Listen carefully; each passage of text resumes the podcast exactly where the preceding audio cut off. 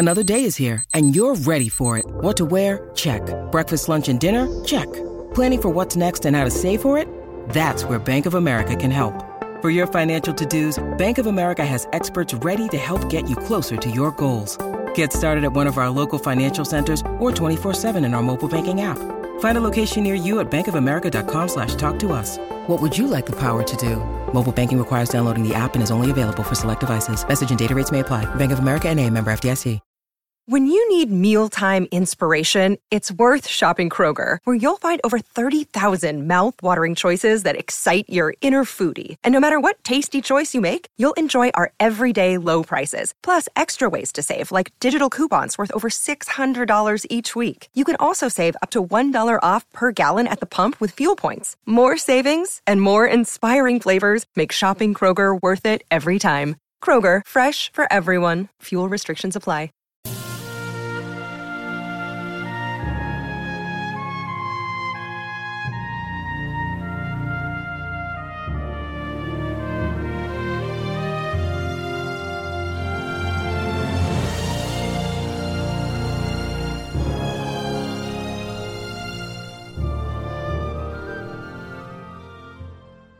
Welcome back, everyone, to 1001 Stories for the Road. This is your host, John Hagedorn.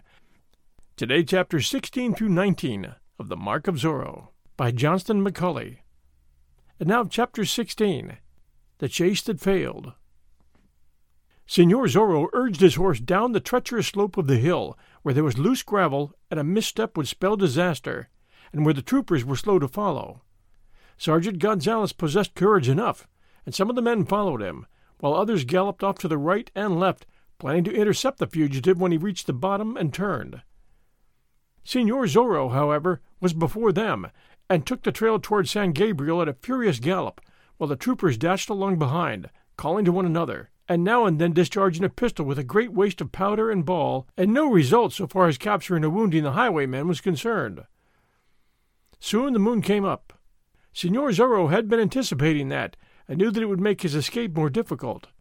But his horse was fresh and strong, while those ridden by the troopers had covered many miles during the day, and so hope was not gone. Now he could be seen plainly by those who pursued, and he could hear Sergeant Gonzales crying upon his men to urge their beasts to the utmost and effect a capture. He glanced behind him as he rode, and observed that the troopers were scattering out in a long line, the stronger and fresher horses gaining on the others. And so they rode for some five miles, the troopers holding the distance, but not making any gain, and Signor Zorro knew that soon their horses would weaken, and that the good steed he bestrode, which gave no signs of fatigue as yet, would outdistance them. Only one thing bothered him. He wanted to be traveling in the opposite direction. Here the hills rose abruptly on either side of the highway, and it was not possible for him to turn aside and make a great circle, nor were there any trails he could follow and if he attempted to have his horse climb, he would have to make slow progress, and the troopers would come near enough to fire their pistols and perhaps wound him. So he rode straight ahead, gaining a bit now, knowing that two miles further up the valley there was a trail that swung off to the right, and that by following it he would come to higher ground, and so could double back on his tracks. He had covered one of the two miles before he had remembered that it had been noised abroad that a landslide had been caused by the recent torrential rain and had blocked this higher trail so he could not use that even when he reached it. And now a bold thought came to his mind. As he topped a slight rise in the terrain, he glanced behind once more and saw that no two of the troopers were riding side by side. They were well scattered, and there was some distance between each two of them. His plan just might work. He dashed around a bend in the highway and pulled up his horse. He turned the animal's head back toward whence he had come, and bent forward in the saddle to listen. When he could hear the hoofbeats of his nearest pursuer's horse, he drew his blade, took a turn of the reins around his left wrist, and suddenly struck his beast in the flanks cruelly with his sharp rowels. The animal he rode was not used to such treatment, never having felt the spurs except when in a gallop and his master wished greater speed. Now he sprang forward like a thunderbolt, dashed around the curve like a wild stallion, and bore down upon the nearest of Signor Zorro's foes. Make way! Signor Zorro cried. The first man gave ground readily, not sure that this was the highwayman coming back, and when he was sure of it, he shrieked the intelligence to those behind, but they could not understand because of the clatter of hoofs on the hard road. Signor Zorro bore down upon the second man, clashed swords with him, and rode on. He dashed around another curve, and his horse struck another fairly, and hurled him from the roadway. Zorro swung at the fourth man and missed him, and was glad that the fellow's counterstroke missed as well. And now there was naught but the straight ribbon of road before him, and his galloping foes dotting it. Like a maniac he rode them through, cutting and slashing at them as he passed. Sergeant Gonzales, far in the rear because of his jaded mount, realized what was taking place and screeched at his men, and even as he screeched a thunderbolt seemed to strike his horse, unseating him. And then Signor Zorro was through them and gone, and they were following him again, a cursing sergeant at their head, but at a distance slightly greater than before. He allowed his horse to go somewhat slower now, since he could keep his distance, and rode to the first cross trail into which he turned. He took to higher ground, and looked back to see the pursuit streaming out over the hill, losing itself in the distance, but still determined. It was an excellent trick, Signor Zorro said to his horse, but we can't try that one often. He passed the hacienda of a man friendly to the governor, and a thought came to him Gonzales might stop there and obtain fresh horses for himself and his men. Nor was he mistaken in that. The troopers dashed up the driveway, and dogs howled a welcome. The master of the hacienda came to the door, holding a candelero high above his head. We chase Senor Zorro, Gonzales cried. We require fresh steeds, in the name of the governor. The servants were called, and Gonzales and his men hurried to the corral. Magnificent horses were there, horses almost as good as the one the highwaymen rode, and all were fresh. The troopers quickly stripped saddles and bridles from their jaded mounts and put them on the fresh steeds, and then dashed for the trail again and took up their pursuit. Signor Zorro had gained quite a lead, but there was only one trail he could follow, and they might overtake him. Three miles away, on the crest of a small hill, there was a hacienda that had been presented to the mission of San Gabriel by a caballero who had died without leaving heirs. The governor had threatened to take it for the state, but so far had not done so, the Franciscans of San Gabriel having a name for protecting their property with determination. In charge of this hacienda was one Fray Felipe, a member of the order who was along in years, and under his direction the neophytes made the estate a profitable one, raising much livestock, and sending to the storehouses great amounts of hides and tallow and honey and fruit, as well as wine. Gonzales knew the trail they were following led to this hacienda, and that just beyond it there was another trail that split, one part going to San Gabriel and the other returning to Reina de los Angeles by a longer route. If Senor Zorro passed the hacienda, it stood to reason that he would take the trail that ran toward the pueblo, since, had he wished to go to San Gabriel, he would have continued along the highway in the first place, instead of turning and riding back to the troopers at some risk to himself. But he doubted whether Zorro would pass, for it was well known that the highwayman dealt harshly with those who persecuted the frailes, and it was to be believed that every Franciscan held a friendly feeling for him and would give him aid. The troopers came within sight of the hacienda, and they could see no light. Gonzales stopped them where the driveway started, and listened in vain for sounds of the man they pursued. He dismounted and inspected the dusty road, but could not tell whether a horseman had ridden toward the house recently. He issued quick orders, and the troops separated, half of the men remaining with their sergeant, and the others scattering in such manner that they could surround the house, search the huts of the natives, and look at the great barns. Then Sergeant Gonzales rode straight up the driveway with half his men at his back, forced his horse up the steps to the veranda as a sign that he held his place in little respect, and knocked on the door with the hilt of his sword. We'll return with Chapter 17, right after these sponsor messages. Discover why critics are calling Kingdom of the Planet of the Apes the best film of the franchise. What a wonderful day! It's a jaw dropping spectacle that demands to be seen on the biggest screen possible. We need to go. Hang on. It is our time.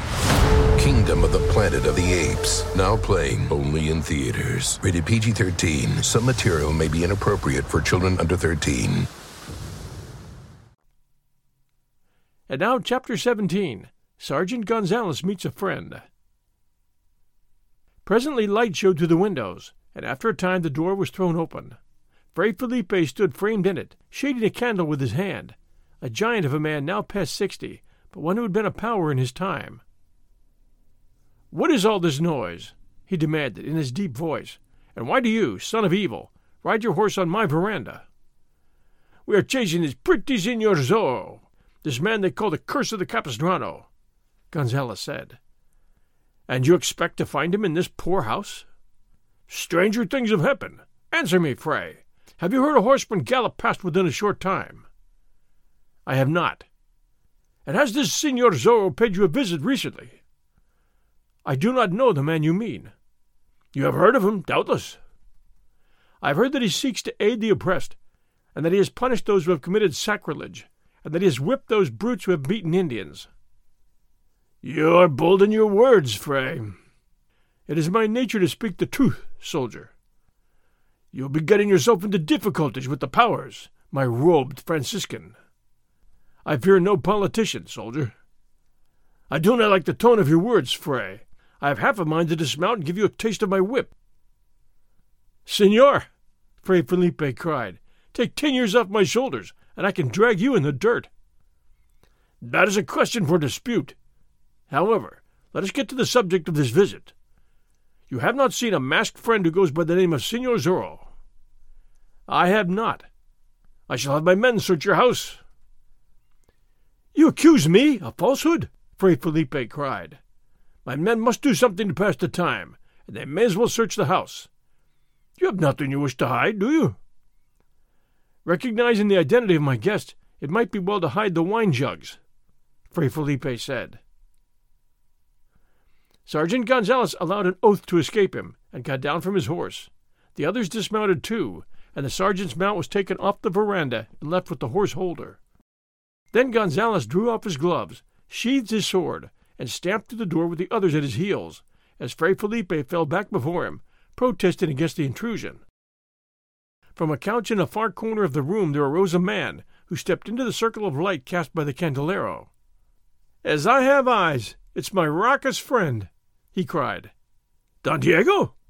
You? Here? Gonzales gasped. I have been at my hacienda looking over business affairs, and I rode over to spend the night with Fray Felipe, who has known me from childhood. These turbulent times, I thought that here, at least, in this hacienda that is a bit out of the way and has a fray in charge of it, I could for a time rest in peace without hearing of violence and bloodshed. But it appears that I cannot. Is there no place in this country where a man may meditate and consult musicians and the poets? Meal mush and goat's milk, Gonzales cried. Don Diego, you're my good friend and a true caballero. Tell me, have you seen the Senor Zorro tonight? I have not, my sergeant. Did you not hear him ride past the hacienda? I did not, but a man could ride past and not be heard here in the house. Fray Felipe and I have been talking together, and were just about to retire when you came. Then the rogue has ridden on and taken the trail toward the pueblo, the sergeant declared. You had him in view? Don Diego asked. Ha! We were upon his heels, caballero. But at a turn in the high road, he made connection with some twenty men of his band. They rode at us and attempted to scatter us, but we drove them aside and kept on after Senor Zorro. We managed to separate him from the fellows and give chase. You say he has a score of men? Fully a score, as my men will testify. He is a thorn in the flesh of the soldiery, but I've sworn to get him. And when once we stand face to face. You will tell me of it afterward? Don Diego asked, rubbing his hands together. You will relate how you mocked him as he fought, how you played with him, pressed him back, and ran him through. By the saints, you make mock of me, caballero. Tis but a jest, my sergeant. Now that we understand each other, perhaps Fray Felipe will give wine to you and your men. After such a chase, you must be fatigued. Wine would taste good, the sergeant said. His corporal came in then to report that the huts and barns had been searched, and the corral also, and that no trace had been found of Signor Zorro or his horse. Fray Felipe served the wine, though he appeared to do it with some reluctance, and it was plain that he was but answering Don Diego's request. And what shall you do now, my sergeant? Don Diego asked, after the wine had been brought to the table. Are you always to go chasing around the country and creating a tumult? The rogue evidently has turned back toward Reina de los Angeles, caballero, the sergeant replied. He thinks he is clever, no doubt, but I can understand his plan. Ah, and what is it? He will ride around Reina de los Angeles and take the trail to San Luis Rey. He will rest for a time, no doubt, to throw off all pursuit, and then will continue to the vicinity of San Juan Capistrano That is where he began this wild life of his, and for that reason the curse of Capistrano he is called. Yes, he will go to Capistrano. And the soldiers? Don Diego asked. We shall follow him leisurely. We shall work toward the place, and when the news of his next outrage is made known, we shall be within a short distance of him, instead of in the Presidio at the Pueblo. We can find the fresh trail, and so take up the chase. There shall be no rest for us until the rogue is either slain or taken prisoner. And you have the reward, Don Diego added.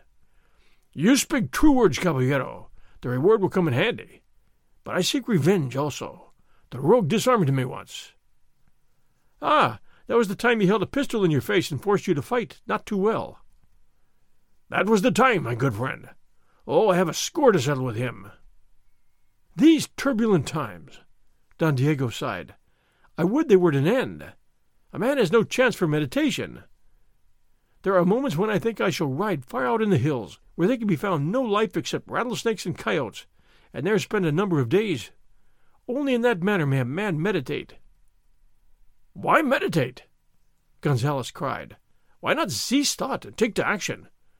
What a man you would make, caballero, if you let your eye flash now and then, and quarreled a bit, and showed your teeth once in a while. What you need is a few bitter enemies. May the saints preserve us! Don Diego cried. It's the truth, caballero. Fight a bit. Make love to some senorita. Get drunk. Wake up and be a man. Upon my soul, you almost persuade me, my sergeant. But no, I could never endure the exertion. Gonzales growled something into his great mustache and got up from the table. I've no special liking for you, Fray, but I thank you for the wine, which was excellent, he said. We must continue our journey. A soldier's duty never is at an end while he lives. Do not speak of journeys, Don Diego cried. I must take one myself on the morrow. My business at the hacienda is done, and I go back to the pueblo. Let me express the hope, my good friend, that you survived the hardship, Sergeant Gonzales said. And now, Chapter 18 Don Diego returns. Senorita Lolita had to tell her parents, of course, what had happened during their absence, for the dispensero knew, and would tell Don Diego when he returned, and the senorita was wise enough to realize that it would be better to make the first explanation. The dispensero, having been sent for wine, knew nothing of the love scene that had been enacted, and had been told merely that Signor Zorro had hurried away. That seemed reasonable, since the signor was pursued by the soldiers. So the girl told her father and mother that Captain Ramon had called while they were absent, and that he had forced his way into the big living room to speak to her, despite the entreaties of the servant. Perhaps he'd been drinking too much wine, else was not himself because of his wound, the girl explained, but he grew too bold, and pressed his suit with an ardor that was repugnant, and finally insisted that he should have a kiss. Whereupon, said the senorita, this Signor Zorro had stepped from the corner of the room, and how he came to be there she did not know, and had forced Captain Ramon to apologize, and then had thrown him out of the house, after which, and here she neglected to tell the entire truth, Signor Zorro made a courteous bow and hurried away. Don Carlos was for getting a blade and going at once to the Presidio and challenging Captain Ramon to mortal combat. But Dona Catalina was more calm, and showed him that to do that would be to let the world know that their daughter had been affronted, and also it would not aid their fortunes any if Don Carlos quarreled with an officer of the army. And yet again, the Don was of an age, and the captain probably would run him through in two passes and leave Dona Catalina a weeping widow, which she did not wish to be. So the Don paced the floor of the great living room, and fumed and fussed, and wished he were ten years the younger, or that he had political power again. And he promised that when his daughter should have wedded Don Diego, and he was once more in good standing, he would see that Captain Ramon was disgraced and his uniform torn from his shoulders. Sitting in the chamber that had been assigned to her, Senorita Lolita listened to her father's ravings, and found herself confronted with a situation. Of course, she could not wed Don Diego Vega now. She had given her lips and her love to another, a man whose face she had never seen, a rogue pursued by soldiery, and she had spoken truly when she had said that a Pulido loved but once. She tried to explain it all to herself, saying that it was a generous impulse that had forced her to give her lips to the man, and she told herself that it was not the truth that her heart had been stirred when first he spoke to her at her father's hacienda during the siesta hour. She was not prepared yet to tell her parents of the love that had come into her life, for it was sweet to keep it a secret, and, moreover, she dreaded the shock to them, and half feared that her father might cause her to be sent away to some place where she never would see Signor Zorro again. She crossed to a window and gazed out at the plaza, and she saw Don Diego approaching in the distance. He rode slowly, as if greatly fatigued, and his two native servants rode a short distance behind him. Men called to him as he neared the house, and he waved his hand at them languidly in response to their greeting. He dismounted slowly, one of the natives holding the stirrup and assisting him, brushed the dust from his clothes, and started toward the door. Don Carlos and his wife were upon their feet to greet him, their faces beaming, for they had been accepted anew into society that evening before, and knew it was because they were Don Diego's house guests. I regret that I was not here when you arrived, Don Diego said, but I trust that you have been made comfortable in my poor house. More than comfortable in this gorgeous palace, Don Carlos exclaimed. That you have been fortunate, for the saints know I have been uncomfortable enough. How is that, Don Diego? Dona Catalina asked. My work at the hacienda done, I rode as far as the place of Fray Felipe, there to spend the night in quiet. But as we were about to retire, there came a thundering noise at the door, and this Sergeant Gonzales and a troop of soldiers entered. It appears that they had been chasing the highwayman called Senor Zorro, and had lost him in the darkness. In the other room, a dainty senorita gave thanks for that. These are turbulent times. Don Diego continued, sighing and mopping the perspiration from his forehead. The noisy fellows were with us an hour or more, and then continued the chase, and because of what they said of violence, I endured a horrible nightmare, so got very little rest, and this morning I was forced to continue to Reina de los Angeles. You have a difficult time, Don Carlos said.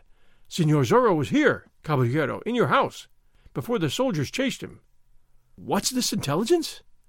Don Diego cried, sitting up straight in his chair and betraying sudden interest. Undoubtedly he came to steal, else to abduct you and hold you for ransom, Dona Catalina observed. But I scarcely think that he stole. Don Carlos and myself were visiting friends, and Senorita Lolita remained here alone.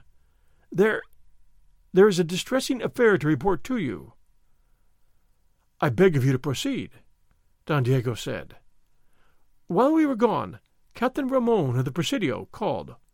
He was informed we were absent, but he forced his way into the house and made himself obnoxious to the senorita. This Senor Zorro came in and forced the captain to apologize, and then drove him away. Well, that's what I call a pretty bandit, Don Diego exclaimed. The senorita suffers from the experience? Indeed, no, said Dona Catalina. She was of the opinion that Captain Ramon had taken too much wine. I shall call her. Dona Catalina went to the door of the chamber and called her daughter, and Lolita came into the room and greeted Don Diego as became a proper maiden. It makes me desolate to know that you received an insult in my house, Don Diego said. I shall consider the affair. Dona Catalina made a motion to her husband, and they went to a far corner to sit, that the young folk might be somewhat alone, which seemed to please Don Diego, but not the senorita. We'll return with chapter 19 right after this sponsor message. And now, Chapter 19 Captain Ramon apologizes. Captain Ramon is a beast, the girl said in a voice not too loud. He is a worthless fellow, Don Diego agreed. He, that is, he wished to kiss me, she said. And you did not let him, of course. Senor! I, confound it, I did not mean that. Certainly you did not let him. I trust that you slapped his face? I did, said the senorita, and then he struggled with me, and he told me that I should not be so particular, since I was a daughter of a man who stood in the bad graces of the governor. Why, that infernal brute! Don Diego exclaimed. Is that all you have to say about it, caballero? I cannot use oaths in your presence, of course. Do you not understand, senor? This man came into your house and insulted the girl you have asked to be your wife. Confound the rascal! When next I see His Excellency, I shall ask him to remove the officer to some other post. Oh! the girl cried. Have you no spirit at all? Have him removed? Were you a proper man, Don Diego, you would go to the Presidio, You would call this Captain Ramon to account. You would pass your sword through his body and call upon all to witness that a man could not insult the senorita you admired and escape the consequences. It is such an exertion to fight, he said. Let us not speak of violence. Perhaps I shall see the fellow and rebuke him. Rebuke him? the girl cried. Let us talk of something else, senorita. Let us speak of the matter regarding which I talked the other day. My father will be after me again soon to know when I am going to take a wife. Cannot we get this matter settled in some manner? Have you decided upon the day? I have not said that I would marry you, she replied. Why hold off? he questioned. Have you looked at my house? I shall make it satisfactory to you, I am sure. You shall refurnish it to suit your taste, though I pray you do not disturb it too much, for I dislike to have things in a mess. You shall have a new carriage and anything you may desire. Is this your manner of wooing? she asked, glancing at him from the corners of her eyes. What a nuisance to woo, he said. Must I play a guitar and make pretty speeches? Can you not give me your answer without all that foolishness? She was comparing this man beside her with Senor Zorro, and Don Diego did not compare to him favorably. She wanted to be done with this farce, to have Don Diego out of her vision, and none but Senor Zorro in it. I must speak frankly to you, caballero, she said. I have searched my heart, and in it I find no love for you. I am sorry, for I know what our marriage would mean to my parents, and to myself in a financial way. But I cannot wed you, Don Diego, and it is useless for you to ask. Well, by the saints, I thought it was about all settled, he said. Do you hear that, Don Carlos? Your daughter says she cannot wed with me, that it is not in her heart to do so. Lolita, retire to your chamber, Dona Catalina exclaimed. The girl did so, gladly. Don Carlos and his wife hurried across the room and sat down beside Don Diego. I fear you do not understand women, my friend, Don Carlos said. Never must you take a woman's answer for the last. She always may change her mind. A woman likes to keep a man dangling, likes to make him blow cold with fear and hot with anticipation. Let her have her moods, my friend. In the end, I am sure, you shall have your way. It is beyond me, Don Diego cried. What shall I do now? I told her I would give her all her heart desired. Her heart desires love, I suppose, Dona Catalina said, out of the wealth of her woman's wisdom. Then certainly I shall love and cherish her. Does not a man promise that in the ceremony? Would a Vega break his word regarding such a thing? Just a little courtship, Don Carlos urged. But it is such a nuisance. A few soft words, a pressure of the hand now and then, a sigh or two, a languishing look from the eyes. Nonsense! Is what a maiden expects, Don Diego. Speak not of marriage for some time. Let the idea grow on her. But my august father is liable to come to the pueblo any day and ask when I am to take a wife. He has rather ordered me to do it. No doubt your father will understand, said Don Carlos. Tell him that your mother and myself are on your side, and that you are enjoying the pleasure of winning the girl. I believe we should return to the hacienda tomorrow, Dona Catalina put in. Lolita has seen this splendid house, and she will contrast it with ours. She will realize what it means to marry you, and there is an ancient saying that when a man and a maid are apart, they grow fonder of each other. I do not wish to have you hurry away. I think it would be best under the circumstances. And do you ride out, say, in three days, caballero, and I doubt not you will find her more willing to listen to your suit. I presume you know best, Don Diego said, but you must remain at least until tomorrow. And now I think I shall go to the Presidio and see this Captain Ramon. Possibly that will please the senorita. She appears to think I should call him to account. Don Carlos thought that such a course would prove disastrous for a man who did not practice with the blade and knew little of fighting, but he refrained from saying so. A gentleman never intruded his own thoughts at such a time. Even if a caballero went to his death, it was all right so long as he believed he was doing the proper thing, and died as a caballero should. So Don Diego went from the house and walked slowly up the hill toward the Presidio building. Captain Ramon observed this approach and wondered at it, and snarled at the thought of coming to combat with such a man. But he was cold courtesy itself when Don Diego was ushered into the commandante's office. I am proud to know that you have visited me here, he said, bowing low before the scion of the Vegas. Don Diego bowed in answer and took the chair Captain Ramon indicated. The captain marveled that Don Diego had no blade at his side. I was forced to climb your confounded hill to speak to you in a certain manner, Don Diego said. I have been informed that you visited my house during my absence, and insulted a young lady who is my guest. Indeed? the captain said. Were you deep in wine? Senor? That would excuse the offense in part, of course. And then you were wounded, and probably in a fever. Were you in a fever, Captain? Undoubtedly, Ramon said.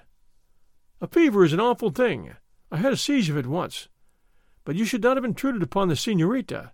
Not only did you affront her, but you affronted me. I have asked the senorita to become my wife. The matter is not settled as yet, but I have some rights in this case. I entered your house seeking news of the Senor Zorro. The captain lied. You, uh, found him? Don Diego asked.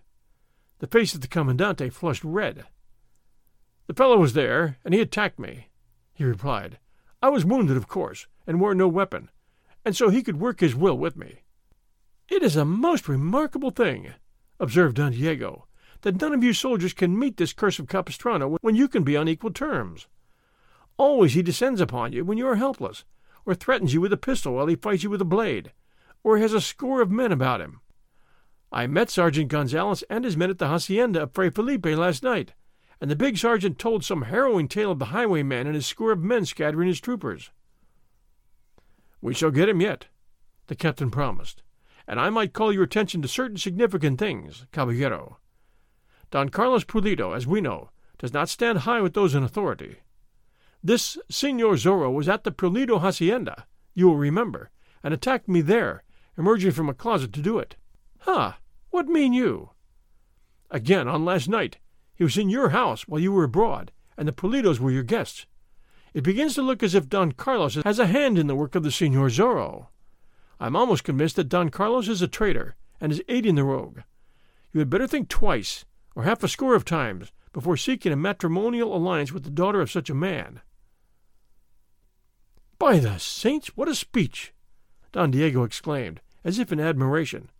You've made my poor head ring with it. You really believe all this? I do, caballero.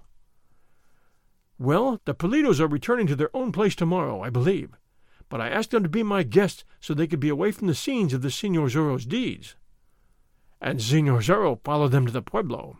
You see? Can it be possible? Don Diego gasped. I must consider the matter. Oh, these turbulent times! But they are returning to their hacienda tomorrow. Of course, I would not have His Excellency think that I harbored a traitor. He got to his feet, bowed courteously, and then stepped slowly toward the door. And there he seemed to remember something suddenly, and turned to face the captain again. Ha! I'm at the point of forgetting all about the insult, he exclaimed. What have you to say, my captain, regarding the events of last night? Of course, caballero. I apologize to you most humbly, Captain Ramon replied. Well, I suppose that I must accept your apology, but please do not let such a thing happen again. You frightened my dispensero badly, and he is an excellent servant. Then Don Diego Vega bowed again and left the presidio, and Captain Ramon laughed long and loudly until the sick men in the hospital room feared that their commandante must have lost his wits. What a man! the captain exclaimed.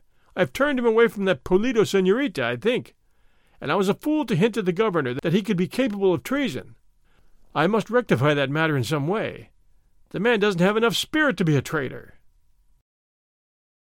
We'll return with chapters 20 through 23 next week, Sunday night at 8 p.m. Eastern Time. Between now and then, if you're enjoying this story, The Mark of Zorro, please do send us a review at 1001 Stories for the Road, especially you Apple listeners. Reviews help us very much, and they help new listeners find us. Until next Sunday at 8 p.m. Eastern Time, everyone, stay safe, and we'll be back soon.